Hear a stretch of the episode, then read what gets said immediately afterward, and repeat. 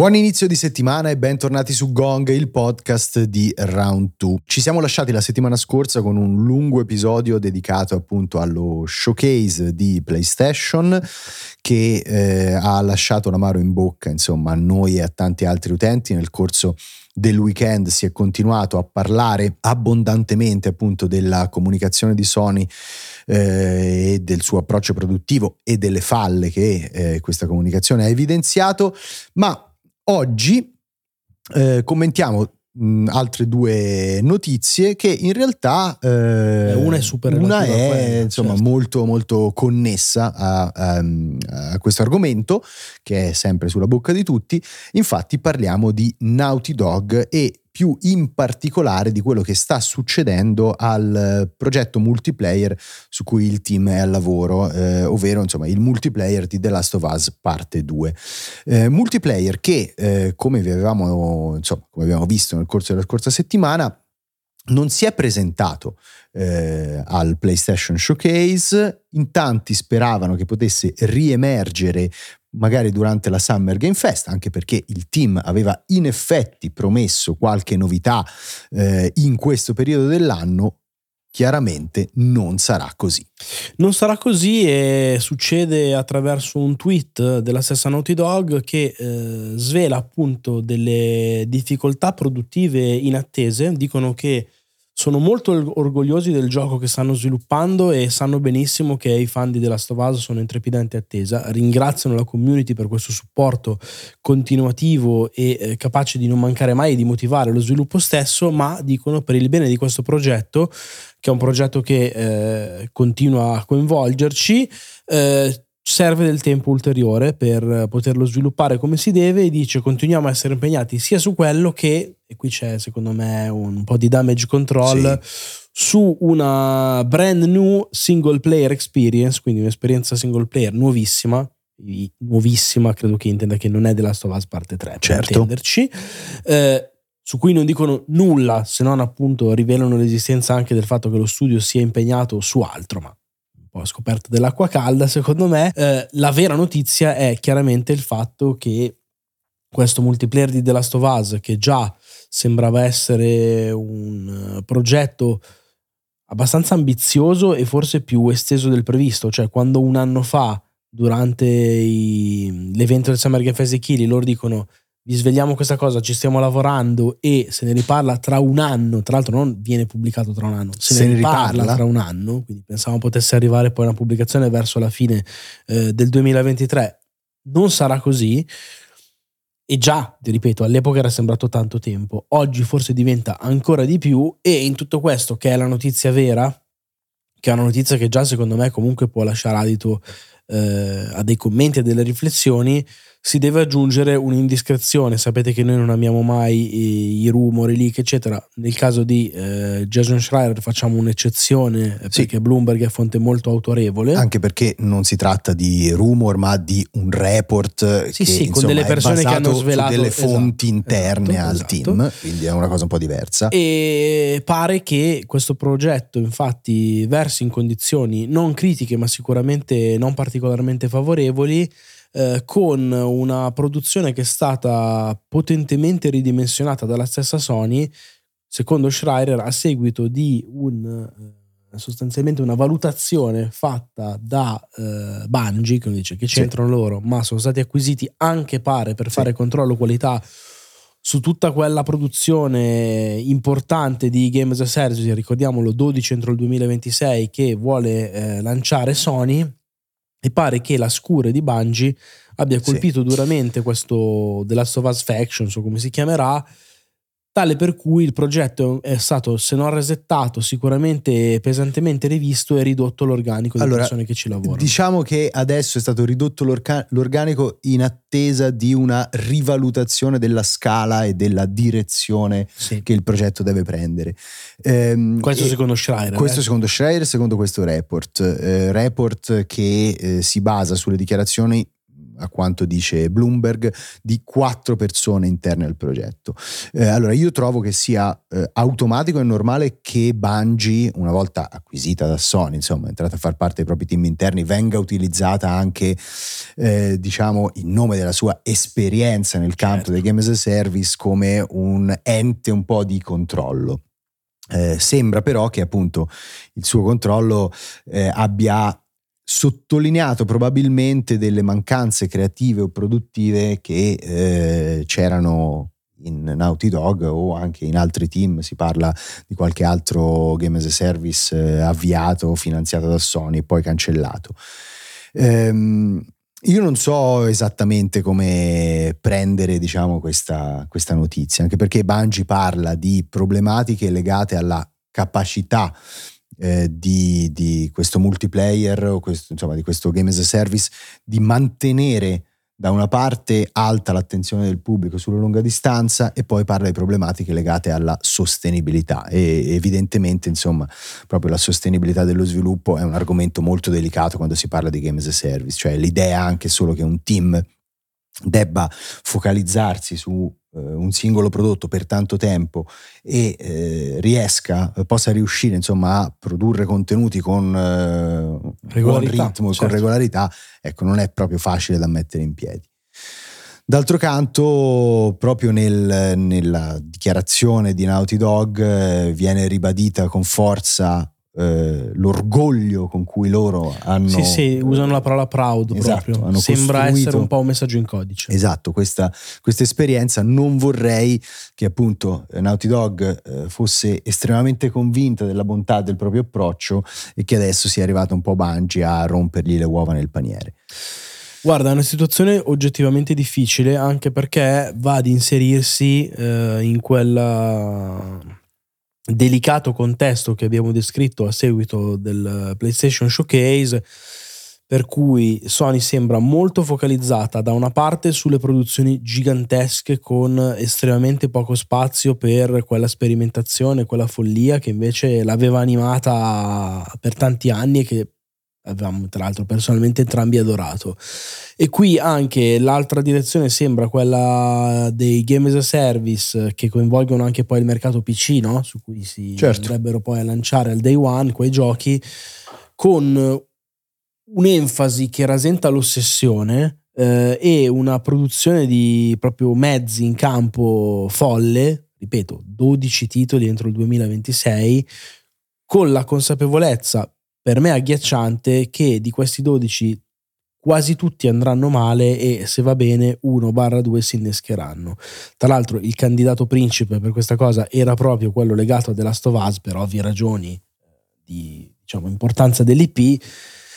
Mi domando quanto sia salubre un, una direzione e un'idea di sviluppo in cui tu per anni impegni dei team che sono composti ovviamente da persone professionisti sapendo che sono destinati a schiantarsi contro un muro fortissimo e a farsi male eh, nella speranza che improvvisamente ti compaia così per mano la gallina delle uova d'oro. Sì, e, sai io è tutto secondo me un equilibrio molto delicato anche un po' miope da dire perché stai un po' rinnegando il passato e stai in realtà capitalizzando un successo che tu hai avuto in epoca PS4 dove in parte magari c'era già stata questa tendenza per esempio mm. al grande blockbuster eccetera ma concedendosi anche un po' d'altro e non so mi sembra un po' uno scherzare col fuoco e tra l'altro ne parlavamo anche in live oggi ma se tu hai un team come Naughty Dog che ha un'eccellenza veramente assoluta top 3 nel mondo forse non è il caso di lasciarli fare quello che vogliono in tutti i sensi? Allora, da una parte sono d'accordo con te, che sarebbe proprio il caso probabilmente di fidarsi di loro e di farli provare senza magari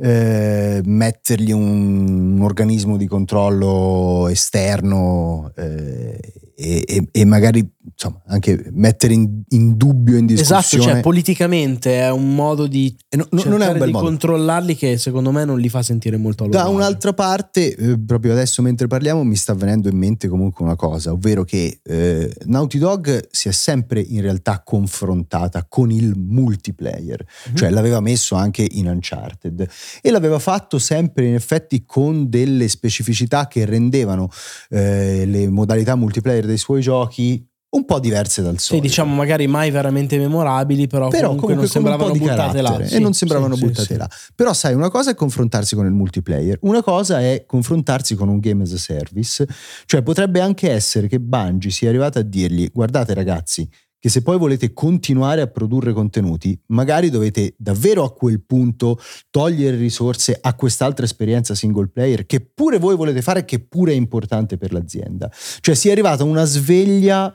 di un altro tipo, cioè... Eh, però allora, è uno scenario che può esistere, certo, perché se tu fai un game as a service poi lo devi mantenere certo. e lo devi mantenere soprattutto se è una roba come sembrava essere, molto importante, con anche degli elementi narrativi e tutto, devi dare contenuto e vuol dire spenderci delle risorse importanti. Però al tempo stesso mi chiedo, ma sta cosa però la sapevi a monte? Eh, la sapevo. Cioè, eh, perché hai fatto imbarcare questo team in questa avventura sia che lo volessero fare loro, sia che gliel'hai magari un po' imposto tu come PlayStation. Non lo so, è tutto un po' strano e credo che la condizione in cui si vanno a trovare, anche volendo escludere il report di Schreier, cioè comunque il fatto che a oggi di questo gioco non si sa nulla, continueremo a non saperne per un po' e sicuramente il progetto sta incontrando delle difficoltà superiori a quelle preventivate, denota un quadro preoccupante. Eh, un po' sì. Preoccupante. Così come preoccupante è anche la qualità media del gioco di cui parliamo nella seconda parte di questa puntata, eh, ovvero Gollum. Eh, mia. non mi ricordo se eh, avevamo già no, non avevamo parlato nel, nel qui podcast. su Gong. No, no, avevamo soprasseduto perché al di là di tutto, diciamo che al di là del meme, perché sul canale è un po' diventato tale, non ci piace dare addosso alle cose che non riescono bene, un po' anche per il rispetto del lavoro delle persone, ok, fa ridere perché veramente per certe robe che si vedono dentro Gollum sono inaccettabili, soprattutto considerando che viene venuto a 60 euro, però non ci siamo, non abbiamo fatto non un contenuto entrati negativo. Nel dettaglio, ecco, non siamo entrati nel dettaglio, però ragazzi, insomma, credo che la, eh, lo stato in cui eh, Gollum è arrivato sul mercato e poi insomma il conseguente eh, buzz che si è generato sia un, un, argomento da trattare anche perché proprio a seguito del malcontento da parte del pubblico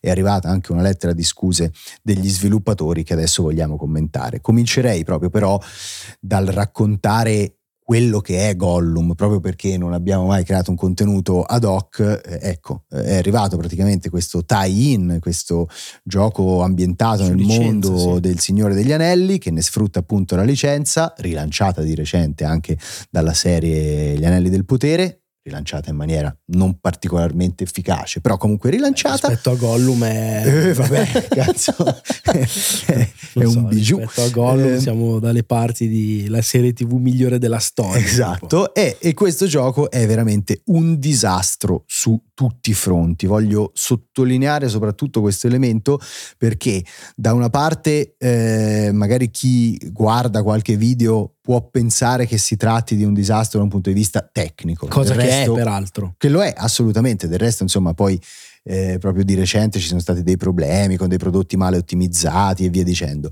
Però se c'è questa stortura a livello proprio estetico, a livello eh, tecnico di realizzazione poligonale, alle volte anche a livello di ottimizzazione, questa c'è e resta, però bisogna anche ribadire con forza che Gollum è proprio un gioco brutto a livello di game design, cioè non c'è un elemento che possa essere efficace o significativo. Ci sono delle sezioni stealth che sembrano uscite dalla prima epoca PS2, eh, delle scalate dinamiche che Dinamiche. Ecco, dinamiche, dinamiche tra virgolette, virgolette esatto. che pure il primo Uncharted, il primo, eh, cioè eh, riesce a superare Ma e in generale imbarazzante una... non lo voglio citare fra il gioco è un action in terza persona con una forte componente stealth eh, è tutto tremendo, dalla UI, l'unica Sì. cosa che si salva veramente è un po' il- la parte audio con soprattutto Gollum che con la doppia personalità di Gollum e Smigol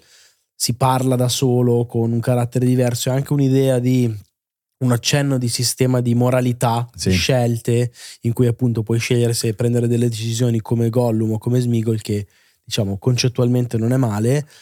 E il problema è che tutto questo si innesta su un disastro senza senso con delle robe che io voglio dire, tu hai detto PlayStation 2, ma per me anche cioè, c'è una fase che abbiamo giocato in live venerdì in cui tu ti devi nascondere nelle ombre e è un concetto di eh, giustamente ridi perché è qualcosa di atroce. Cioè, tu hai un personaggio che è il tuo protagonista Gollum che se finisce dentro un'ombra diventa, si colora di nero con gli occhioni bianchi, un po' come Batman, il Batman del cartone animato. E l'idea è che però se tu hai un personaggio che è un orco o un nemico che sta, ragazzi, ma letteralmente a un metro da te, solo perché se tu sei in un'ombra, peraltro un'ombra calcolata pure sbagliata, perché a volte la fonte di luce palesemente non proietta quell'ombra lì, non ti vede perché sei nell'ombra, che è una concezione di stealth e di interazione tra due personaggi, non sto scherzando, da Nintendo 64. E pensare che loro abbiano dato luce verde a un progetto del genere è estremamente più grave delle problematiche sulle texture, sulla modellazione poligonale carente, sul addirittura un gioco su Gollum con proprio il personaggio di Gollum che è realizzato molto male, sembra Sì. strabico, non riesce a veicolare bene le emozioni che vuole appunto comunicare, cioè è una sortura totale questo gioco e il punto è che però lo vendono a 60 euro, tra l'altro è- ha debuttato al sesto posto nella classifica UK e arrivano adesso a chiedere scusa per un utilizzo improprio, diciamo, della licenza di cui si rendono conto loro stessi, ma in una maniera direi estremamente paracula. estremamente paracula. Arrivano a chiedere scusa tardivamente con un comunicato un po' più lungo rispetto alle solite eh, lettere di scuse che di tanto in tanto si leggono quando magari esce un gioco non ottimizzato. Eh, però qual è il punto? Il punto è che loro secondo me erano estremamente coscienti di quanto disfunzionale fosse quel gioco lì certo. proprio a livello di situazioni. Ehm, anzi, l'avevano pure rimandato quasi Vero. un anno Sì, sì, sì, sostanzialmente. sì, sì, sì. Doveva perché- uscire in teoria insieme agli anelli del potere. Esatto, esatto, lo avevano rimandato proprio perché a seguito dei eh, trailer o comunque Sì, sì. insomma dei video di gameplay mostrati in vari appuntamenti come il Nacon Connect avevano ricevuto dei feedback non incoraggianti. Il punto è che questo rinvio non è servito minimamente per aggiustare il gioco a livello proprio concettuale e evidentemente neppure per aggiustarlo a livello tecnico perché ci sono anche quei problemi. Io ho trovato questa eh, comunicazione veramente, eh, come, come- come lo posso definire, inelegante e anche irrispettosa del Bravo, pubblico. perché più che altro fanno passare il messaggio in maniera secondo me disonesta che sia solo un problema tecnico. Infatti dicono Mm. ci impegniamo ad aggiustare, a sistemare, Sì, ma qui non è l'ottimizzazione il problema, cioè è anche chiaramente un gioco impresentabile su console eh, di oggi, ma anche di ieri direi. Ma il problema è, cioè i problemi sono Sì, molto sì. più a fondo. Anche Allora- che tu raddrizzi lo streaming delle texture o certe cose, è, è- è il gioco che è rotto. Allora, in realtà loro parlano nella prima parte in generale proprio di un'esperienza underwhelming, cioè Sì, non- deludente. deludente.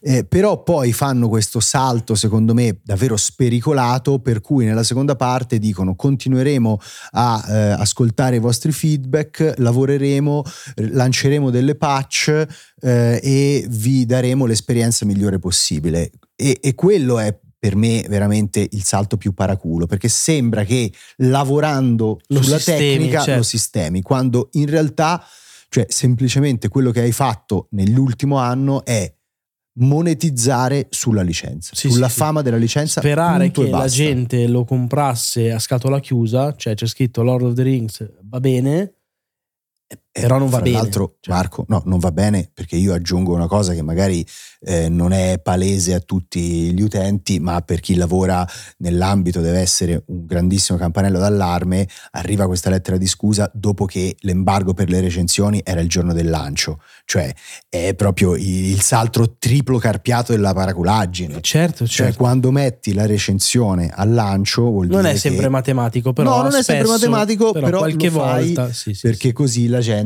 lo compra senza lo preordina, magari lo qualcuno preordina. che l'ha preordinato lo ha già ritirato e peggio per lui. Sì. o lo scarica, fa il Sì, preload certo. Sì, sì. e lo acquista in digitale. Cioè è proprio evidentemente un'azione secondo me dolosa. Sì, se no è, è impossibile, come dire, non vederci un atteggiamento del genere. Tra l'altro, anche aggiungo una versione deluxe da 10 euro in più con dei contenuti Cazzo. di lore aggiuntivi, cioè proprio una monetizzazione spietata per cercare di approfittarsi della fama della licenza molto male. Eh, Speriamo che in futuro arrivi un gioco destinato a come dire, compiacere i fan del Signore degli Anelli, che probabilmente se lo meritano anche. Su questo state alla, larga perché veramente, a meno che non sia per, ripeto, il gusto del meme, il valore qui proprio è sotto zero. Grazie mille per averci seguiti anche in questa puntata di Gong. Torniamo domani quasi sicuramente, anche perché questa è una settimana importante. Ci sono due uscite di grosso calibro, in particolare Street Fighter 6 e Diablo 4, quindi insomma avremo molte cose da raccontarvi. Se non l'avete ancora fatto, eh, iscrivetevi su tutte le piattaforme di podcast e lasciate una recensione. Ciao!